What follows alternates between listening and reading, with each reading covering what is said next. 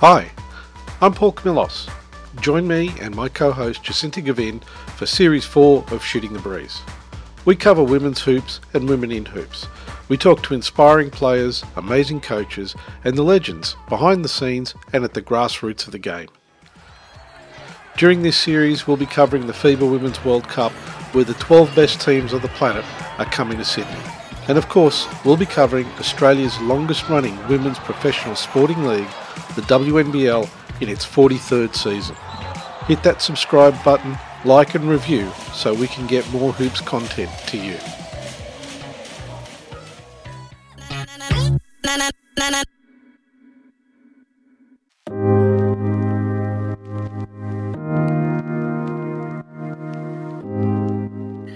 Players are commodities. There's a lot of people in the world that don't like to hear that, but they are. They come and go, they change teams, Mm. they chase contracts, they make the best of their career while they can, and they should. Yes. But the fan is the person that you as a brand can be connected to for life. And that is powerful stuff.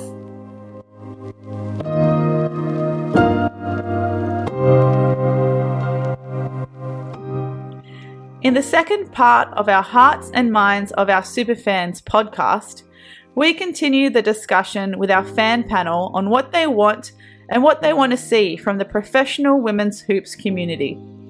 It's an important conversation that challenges preconceptions, but also acknowledges the very real issues teams and the league faces around funding and resourcing. If you haven't already listened to part one, make sure you go back and check it out. This episode was taped in early January before the recent Sydney Games at Quaycentre, where players have been seated courtside to meet fans. If anything, it drives home our original point that opportunities to engage fans serve the sport so well. We want to thank our fellow fan panel for their heartfelt thoughts on what they want to see in the sport we all love. Enjoy part two.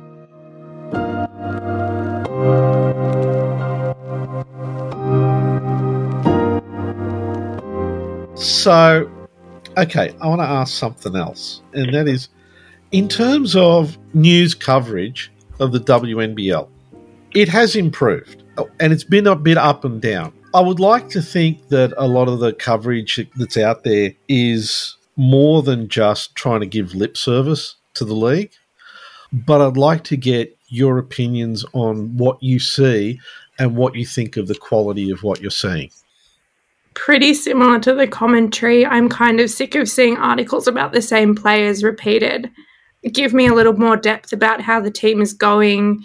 Um, if you're going to rag on Veely, mention that she's like hand raised, Borlase, Potch, and all the other COE girls that are absolutely killing it. Offer me something different other than Caps are losing, their all their players are injured offer me stuff about Mila Goodchild, offer me stuff about Chloe Bibby and all the kids that are coming back from the college system and are killing it. Uh, Like, I don't think I'd seen a single article written about Steph Reid's rise other than Squins on ABC. To be fair, I think uh, some other outlets have recently, though. To be fair, but uh, again, thanks for the shout out. But And then Pick and Roll are great. I subscribe to them and I'm so grateful that the WNBL have brought them on board for game day articles and in depth things. And I definitely think that does kind of fill the void that we were talking about before with accessibility for new people to the game. But if you don't subscribe and pay money to these things, um, you know, and you sit down and you watch a news service, so your Melbourne news service, you get Southeast, Melbourne Phoenix shoved in your face, you get Melbourne United, nothing about Kayla George throwing a triple double, first time in 10 years. Like nothing about that and nothing about the Flyers. You know, was great when LJ came back, she hit the news just because of who she is, but not about the basketball. And I spend a lot of time in the car and I've always got it on in the afternoons and I listen to SEN. Okay, love Andrew Gaze. But there's nothing, there's nothing in there about women's basketball. No weekly wrap up. You know, we play games Wednesday, Friday, Saturday, and Sunday. That's that's sport. That's heaps of sport. Nothing. Nobody to cover it. You know, thank goodness for Megan Hustwaite. You know, we get an article once a week in the Herald Sun. That's great. One article. You know, and I think if Andrew Gaze hadn't been at the World Cup, we probably wouldn't have even heard about the Opals over there on radio and barely on the news. Like I I couldn't say I actually saw it covered on Channel 7 or Channel 9.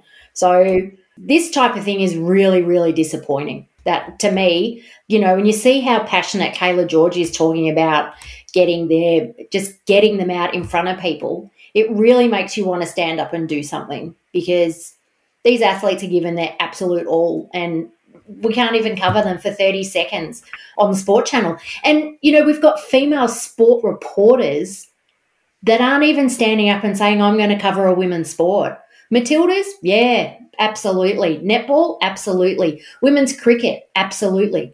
Women's basketball, we're playing on the world stage. Why is it not in line with them? I don't get it. There was a double page spread in one of the papers that I cannot remember, and I've deliberately probably wiped it from my mind, but it had a player profile on each of the players. Written above Kayla George's photo was Carla George. Oh, Yeah. Uh, See? my mum's like, you Okay. should have just stuck to your Instagram and looked at the No. players on that. okay. Yeah. I- I'll actually tell you what happened there. That's the autocorrect working.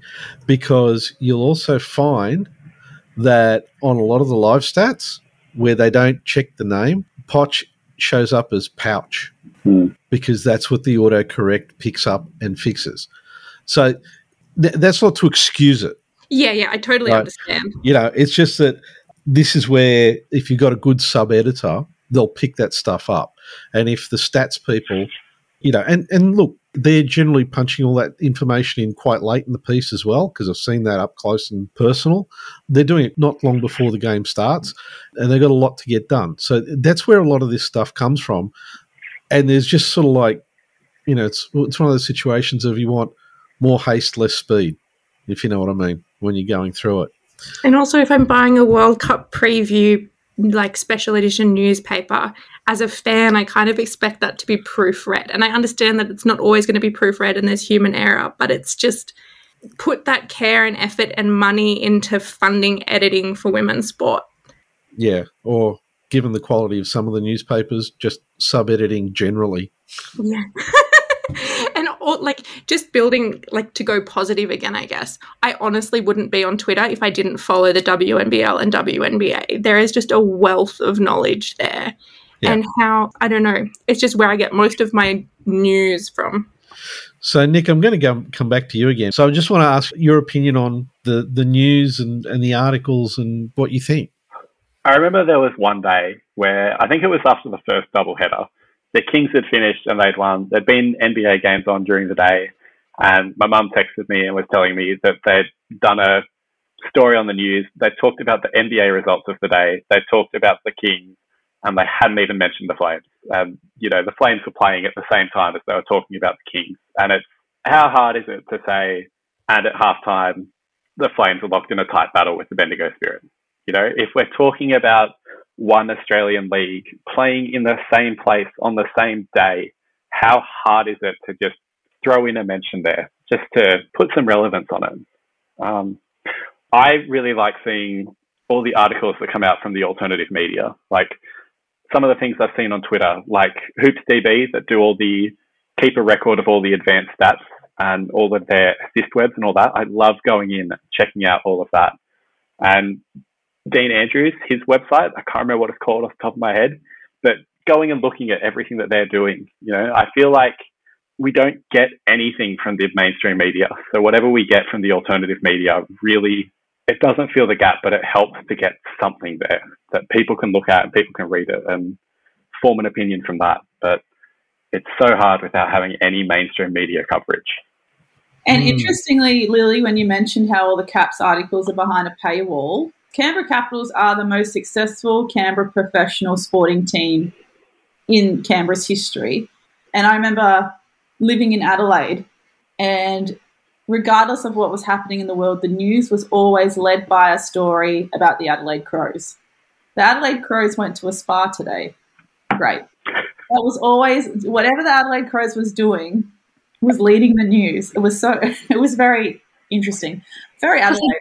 But for, like considering the Caps are the most successful Canberra team in ACT's history, the fact that not I don't expect that they're going to lead the news in the same way that Adelaide Crows did in Adelaide back in the day I was living there. But the fact that the articles about them, the most successful team in your backyard with such a strong fandom, aren't even accessible for everyone, that's wild.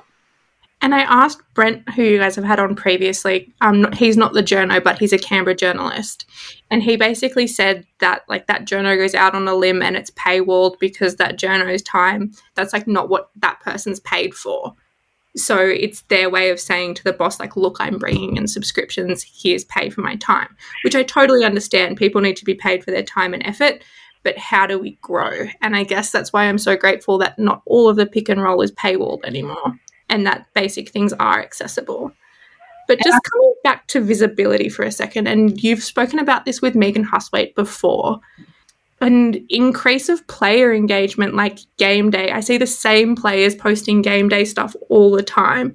Where's someone posting from Bendigo or Canberra that Sydney and Adelaide are playing? Where's this league wide support from players, from fans notifying, okay, this is happening, let's get behind that. Like, how do we get media to back us when we're not backing ourselves? Yeah. I think, though, that, you know, you spoke to Marena Whittle the other day Yep. and just how hard it was for her to get photos of herself. Um, I found that just so interesting the amount of effort and time and energy that each player has to go to to get the photos that were taken of themselves so that they can post them so that everybody else can share them. So hard enough for them to find, you know, to be pushing their own agenda, let alone trying to help someone as well. So I was really, yeah, I was quite taken back by that, that they spend so much time trying to find these photos of themselves just so that they can keep pushing their own, um, just their own sites and for their interest of their family, their friends, and anybody that follows them. That to me was really eye opening. Yeah, it's to me, I think one of the issues is there's a split that happens with a professional league. The league tries to be more professional. As they become more professional, there's it's almost like a different attitude starts to take place. You know, we've got to get the clubs don't take their photos anymore. It's done by a professional agency. We do this, we do that, because that'll help us engage with the fans. But it has the exact opposite effect. Now, I remember, and I've seen this happen with in motorsports in Australia. I remember years ago, you used to be able to go to a track to watch a race.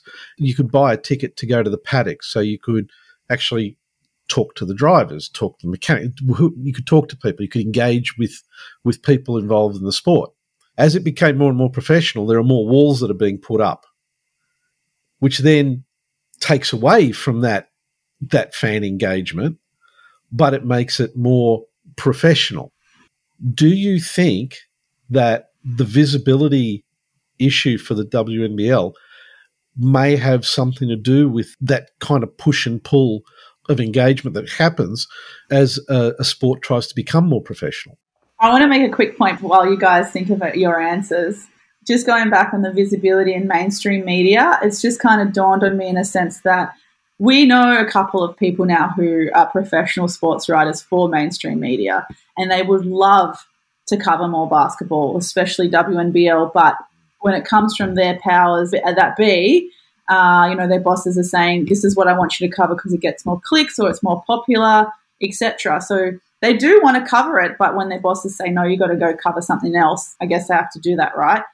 So that kind of, for me, dawns the question of it's not so much about the leagues being mainstream. I think basketball as a sport in Australia needs to be mainstream. Basketball in itself, I don't think is mainstream. The sports that we commonly, you know, the water cooler talk at work when we talk sports is always what NRL, AFL, sometimes A League. That's your mainstream sports. When you can just have a very passive, superficial conversation with someone in a coffee line, that to me is when a sport's broken mainstream. No one's talking about basketball unless it's NBA. And even then, it's what Warriors, Lakers, and the end.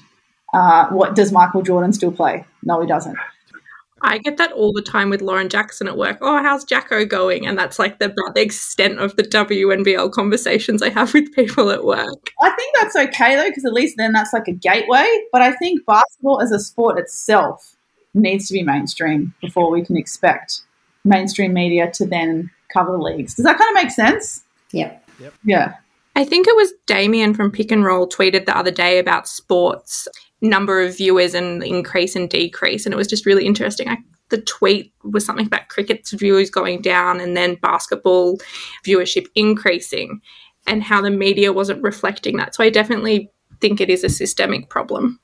Well, yeah, it definitely doesn't. I mean, cricket's just recently signed a new broadcast deal. It's in the you know north of a billion dollars, and you know I saw some photos from the MCG from the, the last test between Australia and South Africa there. There was a lot of empty seats. So, yeah, it's, I think whatever it is that's been happening to date doesn't seem to be working. There's a need for, for something different to raise the visibility. And I think that's something that needs to also be done, needs to be in, engaged not only with the fans but also the league itself and the clubs. It's all three because if the fans aren't consuming the content, which means you know if the content is not of a good enough quality, the fans aren't going to consume it. But the information's got to be able to come from the league and from the clubs to the media to be able to build quality content that will engage the fans. So it's kind of like it's there's a few moving pieces to that one. Sorry, I really I think to, I really distracted from your original question, Paul, about you know professionalism versus accessibility. If you want to go back to that, because I think it's Yeah. a good point. And I think that's the other part that goes with it, which is, you know, does the drive for professionalism mean that we're going to start putting up barriers between players, athletes, and fans? And I'll throw out an example, and this is going to get me in trouble with our friends here in Sydney. But Melbourne, you guys, when the game's over, the players stay and they're, they're signing signing stuff on the floor. In Sydney, the players go up to the barrier. To me, that's kind of one of those examples because you're literally saying, We're on this side of the fence, you guys are on that side of the fence, we'll sign and to a point and then we're going to go. Whereas the Melbourne experience, and I'm not sure what it's like in Canberra, but the Melbourne experience is, yeah, we're going to bring out seats and we're going to have uh players sit down and they stay there and they sign until everybody's gone, which is something that I know Kayla said when she was on the show was something that they would always do. We stay until the last person, you know, has gotten the signatures that they want. And I, like I said, I don't, I don't know what Canberra does, but I think that's a great way to build that fan engagement. Lauren Jackson stayed for two and a half hours after the Perth game to make sure everything was signed the other day. Mm. And that's an away game. Mm.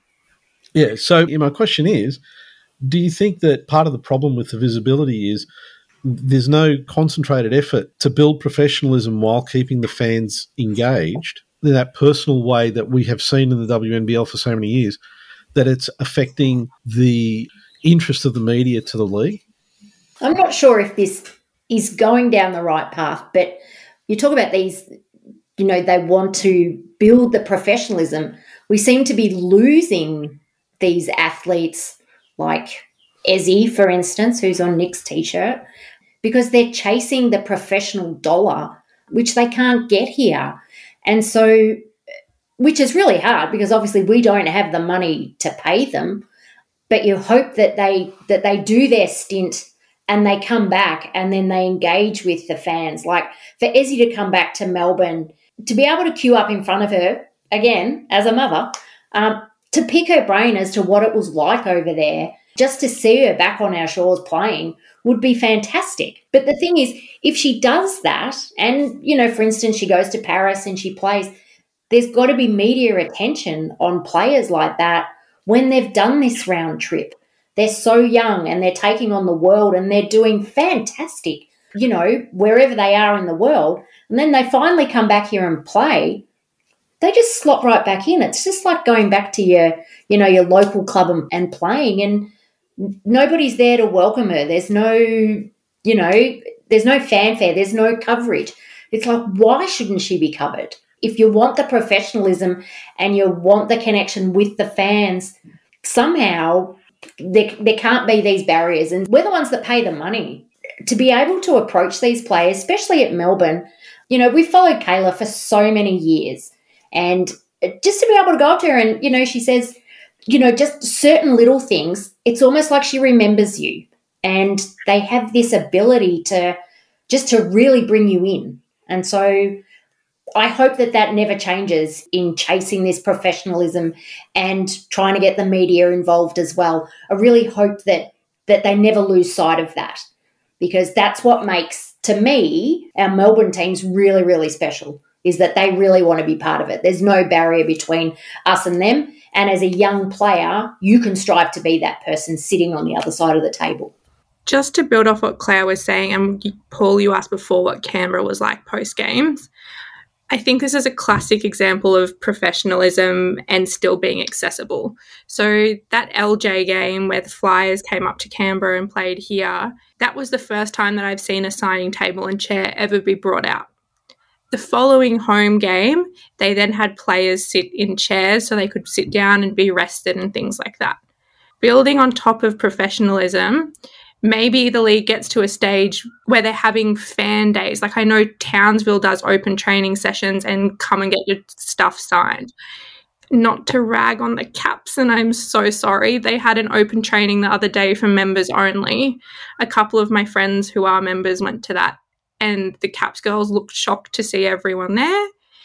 And they were training at UC Gym, and their training session was over like social leagues came and trained and the girls had to leave. There was nowhere for them to stand around and sign. So it's just, you've got these great ideas. They're just executed not to the best of their ability. And I, I wonder where the line gets drawn with professional women's sport and accessibility to players after the games and things like that versus men's professional things. And I'm obviously the girls love signing or they wouldn't be there. Obviously the leagues made that decision and you hear everyone saying how much they love the interaction with the fans. But I just wonder where that equilibrium is between having everyone accessible after the game and the importance of a proper warm down and cool down and recovery time after a hard loss and emotional vulnerability and things like that versus having a fan day once a month and having things signed. I just, and I'm not saying there's a right or wrong answer, it's just there is a right and wrong way to be professional and i think i think what you're saying about sydney is a very visual representation of mm. and like canberra with the open training session it's it doesn't sit right. Yeah. Uh, nick you've been at those games. You know as a fan how do you feel about that? The thing that really frustrates me about Quaycentre specifically Quaycentre is because the seats are built above the stadium, so you're looking down. The players have to climb up onto the courtside seats to get to the fence to see to sign things and take photos. Like they have to hang on to the fence. It's just silly. Like why are we having people climb up onto something to take a photo with someone? Why can't we organize this better? You know, the other night when we were at the Kudos game, they got kicked off the court. They couldn't even do their warm downs properly because the Kings had to come out and warm up. So they got kicked off the court. They spoke to a couple of people in one section, but because Kudos is so big, you know, you can't spend time walking around talking to everyone, and they had to warm up for the next game. So they got kicked off. It's just fan engagement in the league is something that I've seen done really well at other places, and it can be really good. It can be really important. You know, it's it just seems like an area that Sydney's being let down, that they're either being kicked off the court or they're not organising other things. I know the Kings had an open training session sometime in December that I think was before the school holidays. So you couldn't even have that many people go to it anyway. But why can't we do open training sessions? Why can't we organise things like that? Why can't we do these things, you know? And that's like possibly a great way to involve the members that we were talking about before, offering like a special members only fan day or a members only training session Yeah. and things like that that just I don't know, just come up in conversation with my friends all the time. Yeah.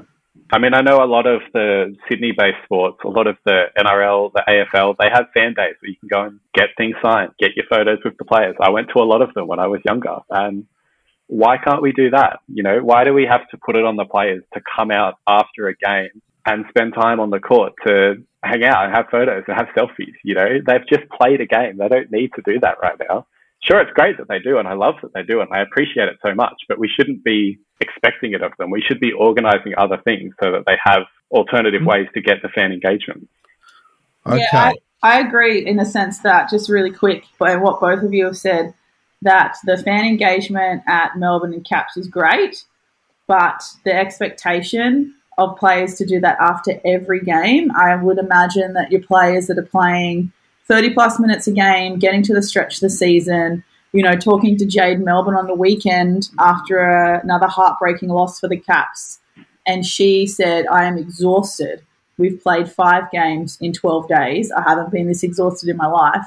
Under those circumstances, I don't know how much fan engagement would be on their mind.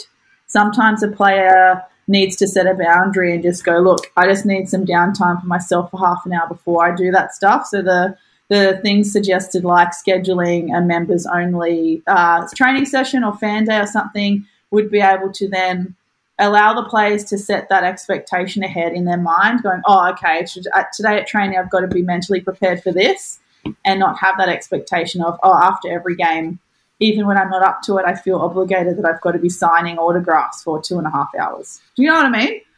Just letting Yeah. them set that boundary.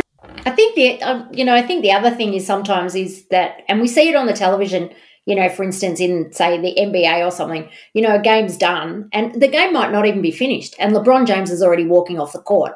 Now to me that's just complete disrespect for everybody that's there. And that's not something that I would like to see happen that you know once that whistle's blown you know they just go. And that's just being selfish because I love them and I love watching them but there could very well be even if it's just a you know even if it's just a wave and they walk around and they clap and they thank you for being there. But i also think the other thing it's and you hate to say it but there might come a time where there's an incident and this type of conversation we won't be having because people won't be allowed on the court. And for us at melbourne it's very easy. You're actually on court level. So you walk up and down it you know kids see themselves on television. So you're actually there on their level so there's no having to climb up or anything like that. So they're very accessible. But I think, you know, that we might not be having this conversation and it might be taken out of our hands. God, I hope it never does.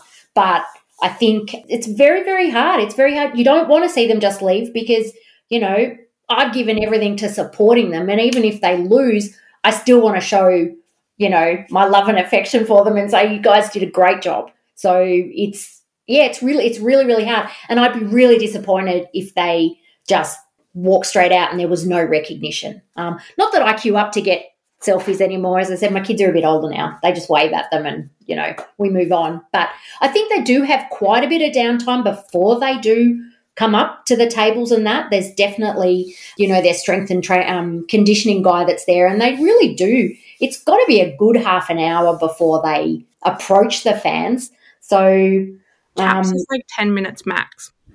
yeah, no, I've definitely seen them wait a lot longer than that.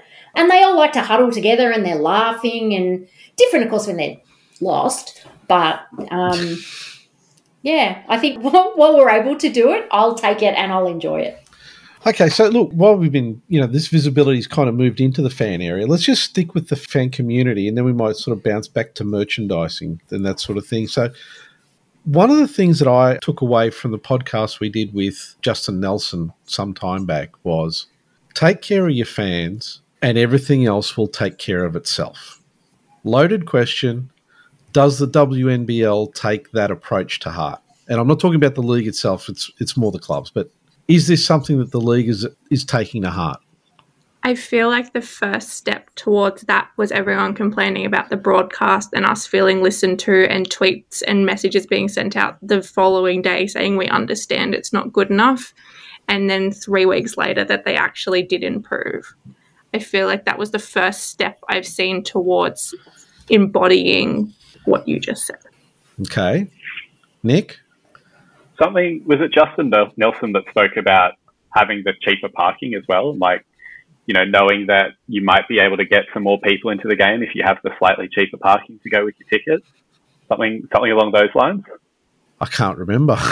There was someone I remember saying something like that. And if you go to a game at Sydney, either Kudos or Quaycentre, and you prepay for your parking, you are paying $25 to park there. Hmm. The most expensive general admission ticket for the Flames is $25 at Quaycentre. So you could be paying more, or you could be paying the same amount to park as you're paying for your ticket.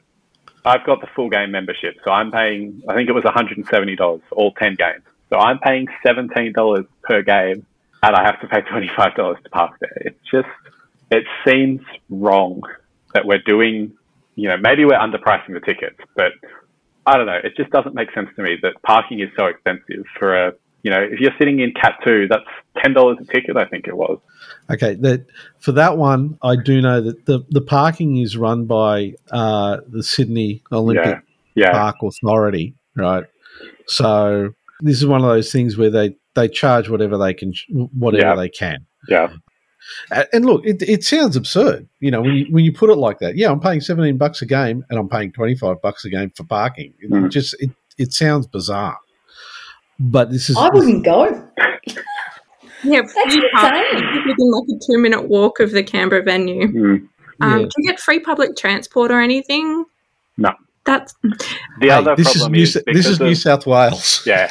Where where the stadiums actually are, it's very hard to get through to a lot of trains because it's on its own train line that you've got to get you got to get about three different trains to actually get there. And normally they only run the event buses if there's something really big on, like grand finals or that sort of thing.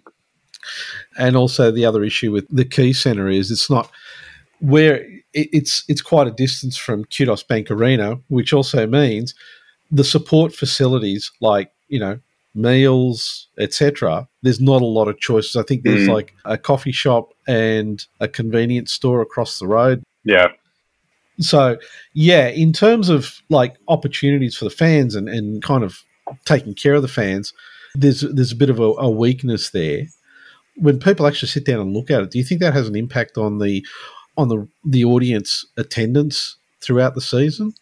I mean, Claire, you made it pretty blunt. It's like, yeah, for that sort of money, I'm not going. Yeah, I wouldn't go. So so we got notification yesterday that because of the early game tomorrow, which is at 5:30, heads up, it's right next to the Melbourne Zoo. It's school holidays, so take public transport. So it's like, oh, okay. I wouldn't have thought people from the zoo would park that far down, but parking's never a problem. State basketball centre it is. There is no parking since they're making the new massive stadiums and that out there. But it would make a huge difference if $25 on top of, you know, you feel as though that's the type of thing as a member in my package, I get a car parking pass for those games. Or even That, a, that's a no brainer. or a discount. Hmm. Yeah, or yeah. like when you go to the movies and they like discount your ticket. Yeah, or shopping centres, you know, spend a dollar and, and you get whatever off it. But if your parking is more expensive than your actual ticket, something really, really wrong. Yeah. Now, I mean, yeah, some people take that as an opportunity to go, well, it will make the tickets 30 bucks. so that the tickets the Yeah. ticket is is actually more than the parking. Well, I actually think that a you know ticket is not enough anyway. So we don't we don't go to the NBL because it's too expensive. So if the four of us were to go, it's over you know it's over two hundred dollars. So yes, you could sit general admission, but you're going to be up in the rafters. So if you just pay just to get a seat in that middle sort of tier, it's over two hundred dollars. But for me to buy a whole season, it's just a little bit more than that, and I'm getting umpteen games.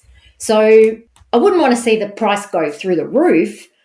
But I think, you know, due to COVID, there hasn't been a rise. And, you know, Melbourne really pushed that, that we've kept the prices the way they are and all that type of stuff. But with our list of things that we're not getting, maybe it's time that there's a bit of a look as to how they, how charges happen. Now, do you think it would be a good idea to have for the clubs to go out to the and I know we're putting a lot onto the club here, but you know, go to the fans and say, "Hey guys, we are going to have to put our prices up." How do you feel about that? What would you what do you want to see? How do you you know to basically bring the fans on the journey? You never get any feedback from any surveys that you do. So I'd say and send the survey out. You're going to get the answers. Don't put the prices up. We're really happy at the moment.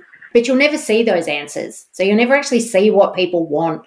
There's that word visibility again. If we could actually see what people wanted, a pie graph or something that says, you know, free of parking and different, you know, different things. Away game discounts. Sit together somewhere. Mm. Um, I, think clubs also need to be. They send out these at the end of the season. How did you think we went? And that's it. You never hear anything, and then you know it rolls around, and the same membership issues happen. You get the same crappy scarf, and your season's exactly the same as what it was. To be honest, I know this is like scraping the bottom of the barrel, but I'm just impressed that Melbourne bothered to send out an email about the parking and to send out surveys. Tony's pretty good. He does, yeah. He whether or not he types them or not, but I would like to think that I actually urged that to happen because I was the one that asked about Bendigo and it was the first thing on the list. Saying, sorry, there are no seats. General admission is your best way. So, So, do you think this is actually a real world example of where teams are falling down with engaging with their fans? yep. You know, things like the survey at the end of the season and then you get no feedback. Do you really feel like you're a member or do you feel like you're a financial lifeline? Um, I definitely feel like I'm a financial lifeline to them. You know, to be really nice, and I don't think it's ever happened. I don't ever remember it being offered. This type of thing with the fans and a round table, an open discussion. Melbourne Boomers, members, what do you want? The smallest little things, the pin that we talked about. I've been a member for seven years. I want to wear it with pride. And it's something really small, but it would make me feel really good. So, you know, and, and don't hand pick your members that you know that are going to give you the answers that you want. So it's put it out there and get people to put their hand up and say, yeah, I want to be involved in this. Okay. I want to roll on to merch, merchandise because I think this is all interrelated. I think it's pretty safe to say that the quality and range of merchandise available is probably less than optimal. Would be a nice way to put it. I can tell from all the all the chuckles and smiles around the, on the screen that that's there's probably some more uh, some more blunt words that could be put there. I'm going to throw this one out. I reckon, just based off your comment, Claire, about the badge, I think what would be really smart would be everybody who's a member, yeah, give them a keyring. I was a member for this year. Give a Yeah. member for that year, a member for the other, for the next. So, you know, they're not going to cost that much. And I'd look at it and go, yeah, I'm feeling like I'm getting something. Those sorts of things. What do you guys think? Is that kind of the right direction before we get into things about more general merchandise? like my daughter's a member of um, Collingwood Football Club, and so she just gets this little tiny folder and just opens it. So she's got her patch that she sticks on her on her scarf, so she can keep collecting them. She has a badge that says how long she's been a member for, plus her sticker for her car, and you know calendar and all all of the other stuff that we always get. But it's packaged so nicely, and when she opens it, everything comes out individually and is read and is looked at and then it's added to. And that is a membership that is going to last for a very long time because she feels like a member. I'm just going to say jinx because I live in Canberra. Collingwood supporters are far and few between. AFL supporters, it's generally GWS or Swans. But the amount of car bumper stickers you see and the back of the car is just coated in. Yeah. I was an AFL member for this season for this club. It's just a way of wearing your club as a like a And you talk about it in your own car. When you drive past someone that's got that bumper sticker, if it's not your team, you give them a mouthful. You know what I mean? Only inside your car. But the thing is, if you saw a Southside Flyers person, you do the same thing because we're Melbourne Boomers, they're Flyers. It's this rivalry. But we don't have that because we just don't have the merch that does that type of stuff. And also like wearing a pin on your jacket to work or your scarf on the train gets a conversation going. Absolutely. Mm. My dad and I have been NRL members for the Roosters for 10 years this year. So we just got our package just before Christmas and it's got a little golden keyring that says 10 year member on it. And I've got a hat for every year that I've been a member, all sitting upstairs in my room, you know. It's just little things like that that make people feel valued, make them feel special. It's not hard to do a little membership hat that's got member 2020, member 2022. And this is the thing, I feel like the caps are almost there. They did a really cool shoebox with UC caps with the logo, but then, um, and they did a hat, which was a member only hat, which has a gold C on it for caps, like standard, like American college kind of cap. And it's, you know that those people are members, but it doesn't say member. And then within the box is just those small things like stickers, um, stickers for sponsors. It's, it's just missing the mark by a tiny bit but then that box is great. The kids can go put all their signed things in it. You can put your photos with the players. Like it's so close, but it's just falling short. It sounds like things that are that have a lot of thought, that are simple but have a lot of thought. So things that are very simply honouring the fan, like you said, Nick, having a keyring that that has the club, a huge club like the Sydney Roosters, have recognised you and your dad as ten year members, and they want to reward you for that and it's a keyring. So on the surface, it's something very small and it can be seen as just a token, but it has so much value.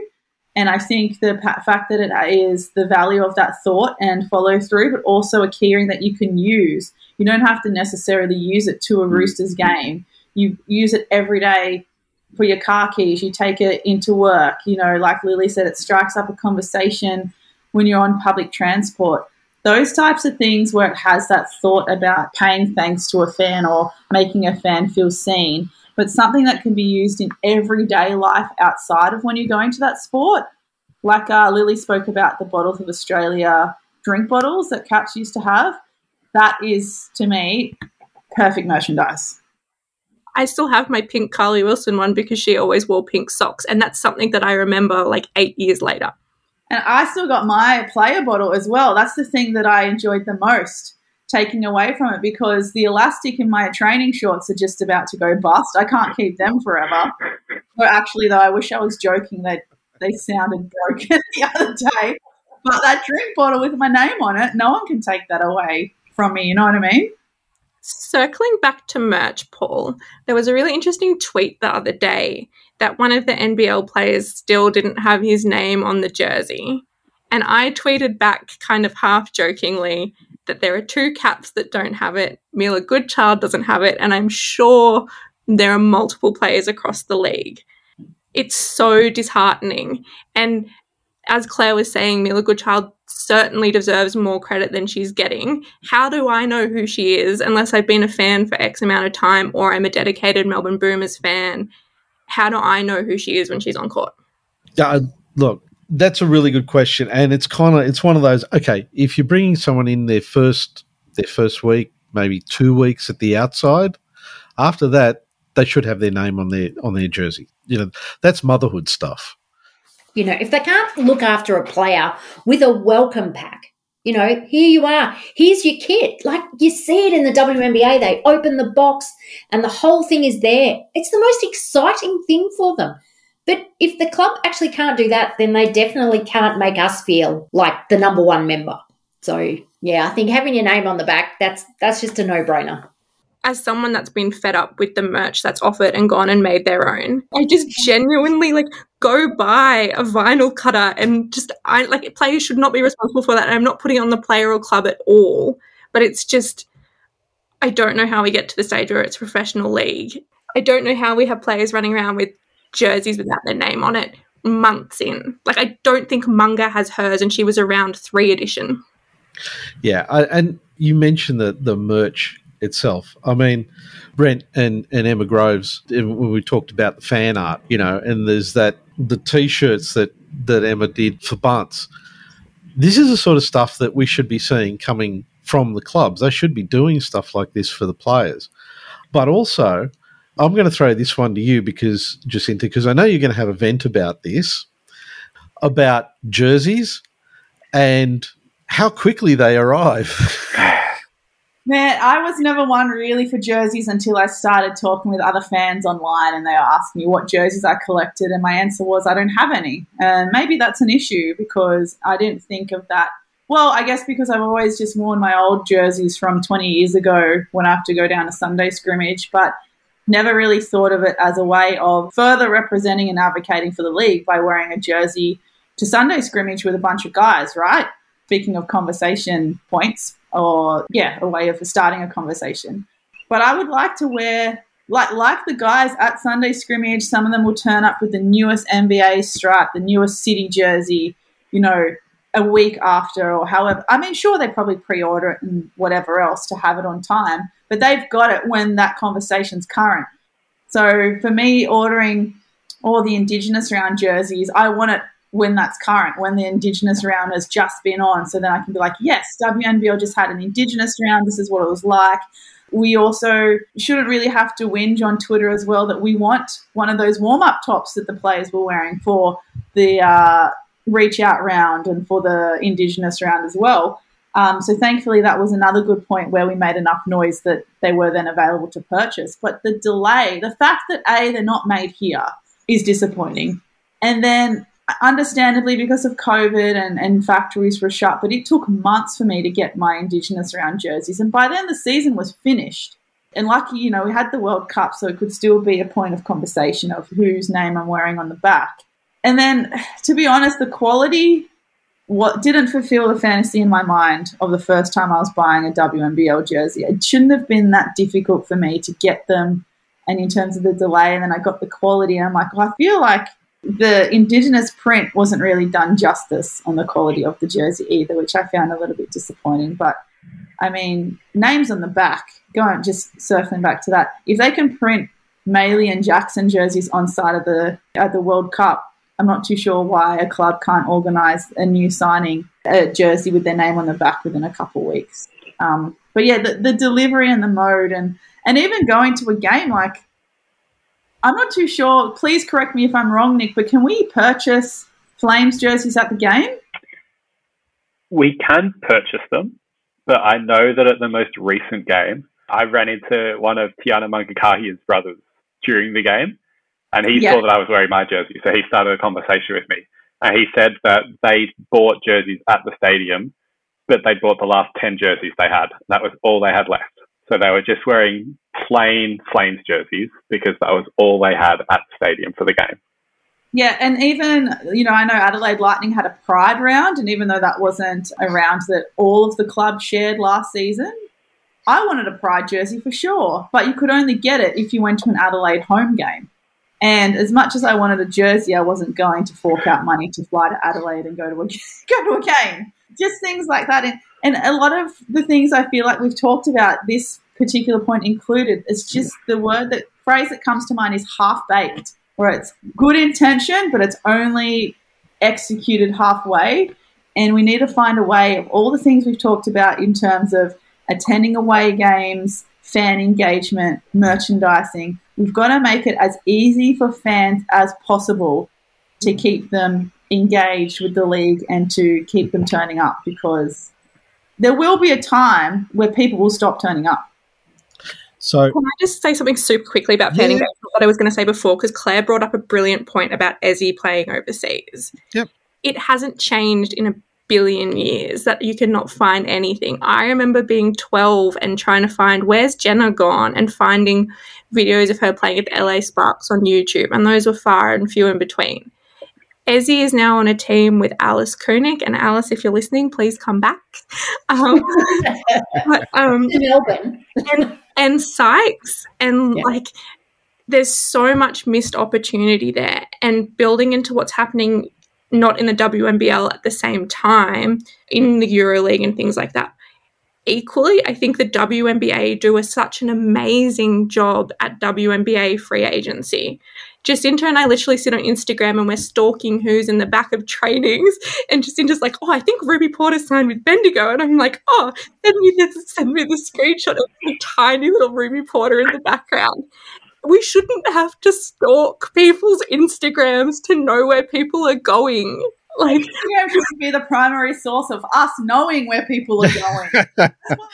stuff I spend too much time on social media and me and Lily's put these pieces. I enjoy doing that stuff, but what, at what point is like, should that be really the source of our information? We're not running Des Moines, you know, celebrity gossip girl type website here. And this is really interesting because to me, this is the sort of stuff that should be getting put out there. We shouldn't actually all have have to go and become WNBL Indiana Joneses to go and dig up information on what's going on and how's it happening and what's happening and and the thing is that impacts everything. This stuff should be known. You should, you know, so that the fans can know. The fans can also decide, oh yeah, I want to go and buy someone's jersey. You know, whatever. All of this stuff is interrelated. My personal beef this season, and again, I'm going to get myself in trouble with with Sydney, is guys, I don't like bucket hats. Don't like them. right? Don't wear them. Nick Give me a bucket hat. give me give me a baseball cap. That's fine. Sorry, you know that's just me. It's trendy. Yeah, Yeah, no, but not everyone can wear one. I can't wear one. when I no, no, I can't do it.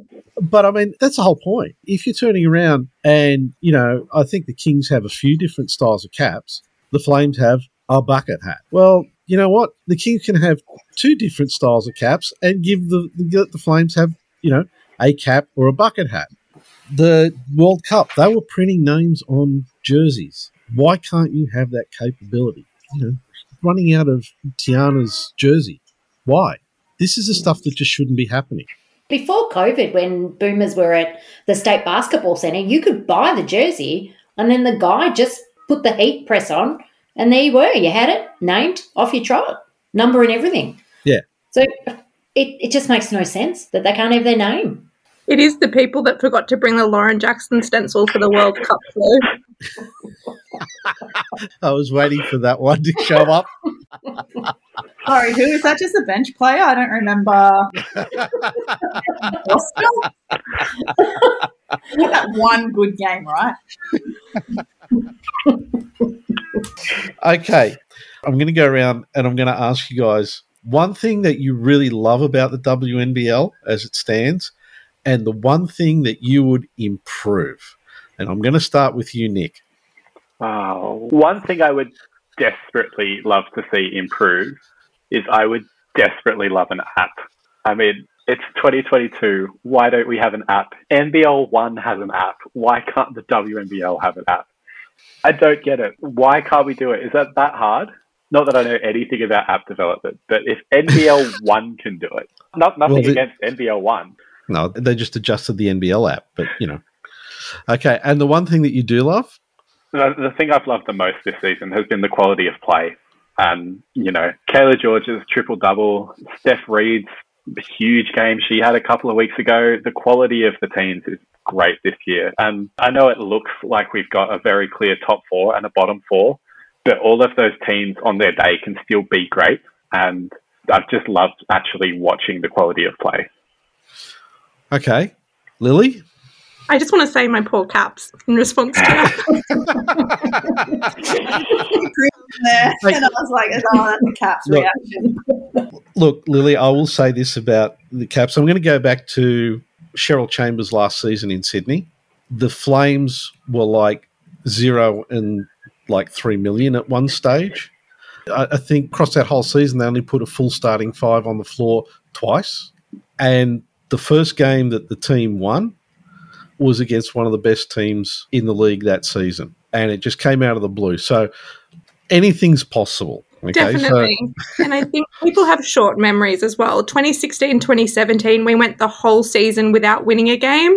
Then we won the last game of the season, season against Townsville, and that Townsville team had Van Loo and Tess Madgen. Yep. And it's just the Canberra way. You have a couple of rebuild seasons, and then you're right up in the middle, and then you're back near the top. And they wouldn't be with my team without that. So it's just we shouldn't have all the injuries. The injuries was what hurts. yeah. So, what I love about this season is how many young players are getting the chances that we haven't really seen before, other than the, the hub season when we were blessed with seeing local talent I don't think we otherwise would have seen. I think this season has personally eliminated for me my worry that younger players weren't going to get the opportunities that were seen in the hub.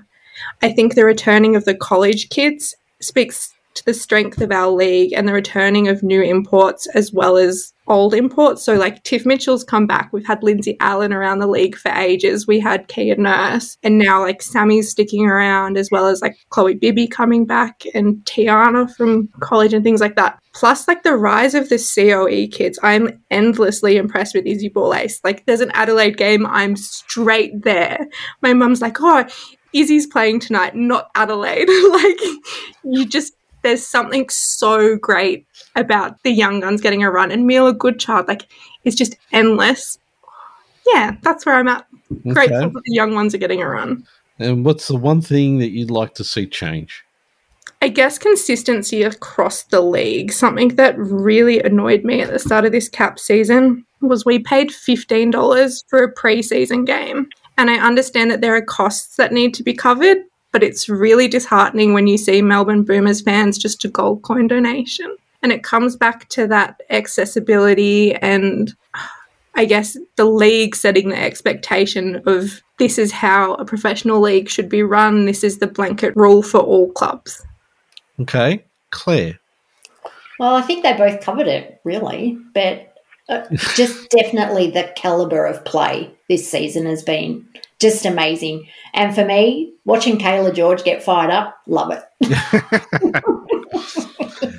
and I think just that, you know, the one thing that's not so great about it is this constant struggle that these athletes have to be seen and to be heard is just, it's not good. And I really, really feel for them that we can't watch them on the news and we, we don't see them in the paper. Um, we don't talk about them on the radio. And I just really hope the more we all talk about it, the more that it's going to change. And, you know, when my daughter is as old as me and she's got kids, that the WNBL is mainstream and the basketball is mainstream. So that for, for me, if I can help them with this struggle, then I'm all for it. Okay, Jacinta, I'm going to ask you too. This will be good. Oh no, no, lower your expectations. Uh, um, the thing that I've really enjoyed this season is, yeah, is is probably the level of competition. Also, seeing, I guess, a combination of what everyone said. Um, it is always going to be very competitive and unpredictable.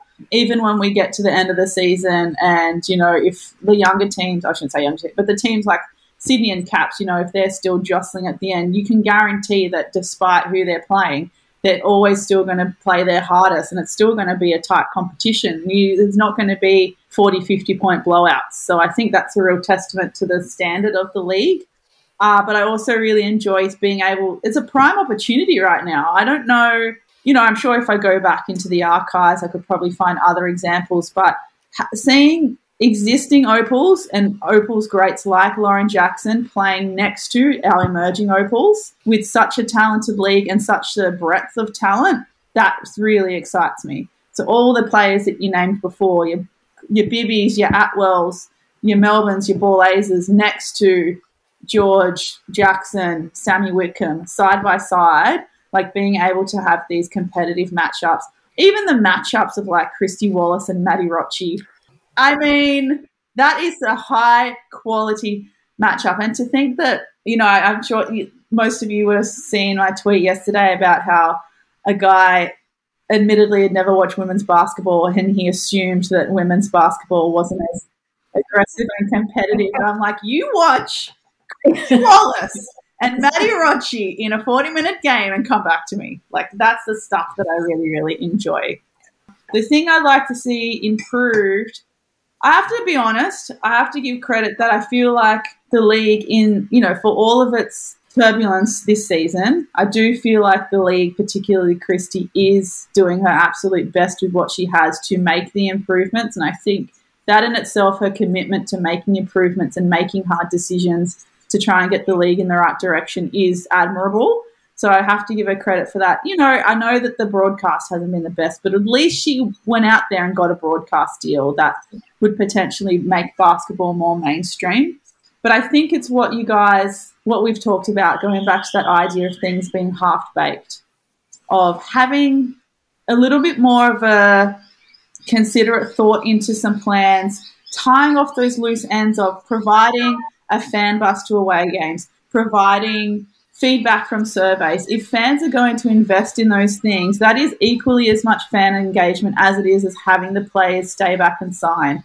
It is all of those things. And I'd just like to see some of those loose ends or half baked ideas with a lot more follow through and commitment from club level and from league level. And I think part of it, touching on what Lily mentioned before, of having something more standardized is going to be more helpful. And that is also going to promote more professionalism of the league as well and perhaps attract more, you know, players to know, um, player attention or attract more players to come from overseas. Okay. First of all, I'd really like to thank all of our guests, Claire, Nick, and Lily, for joining us on the show. It's been great. I've really felt that the, the feedback from you guys has been amazing. And I think also, from my point of view, it's great to hear your opinions on what, what works and what's not working for the league. And hopefully, people will listen to this and, and they do take some of this stuff on board and, and start looking at how they can uh, they can roll this information into like tangible improvements for the league. So everybody, thank you so much for your time. Really appreciate having you on the show and your insights have been amazing. Thank you. Don't forget to send us your comments, thoughts, and feedback on this one.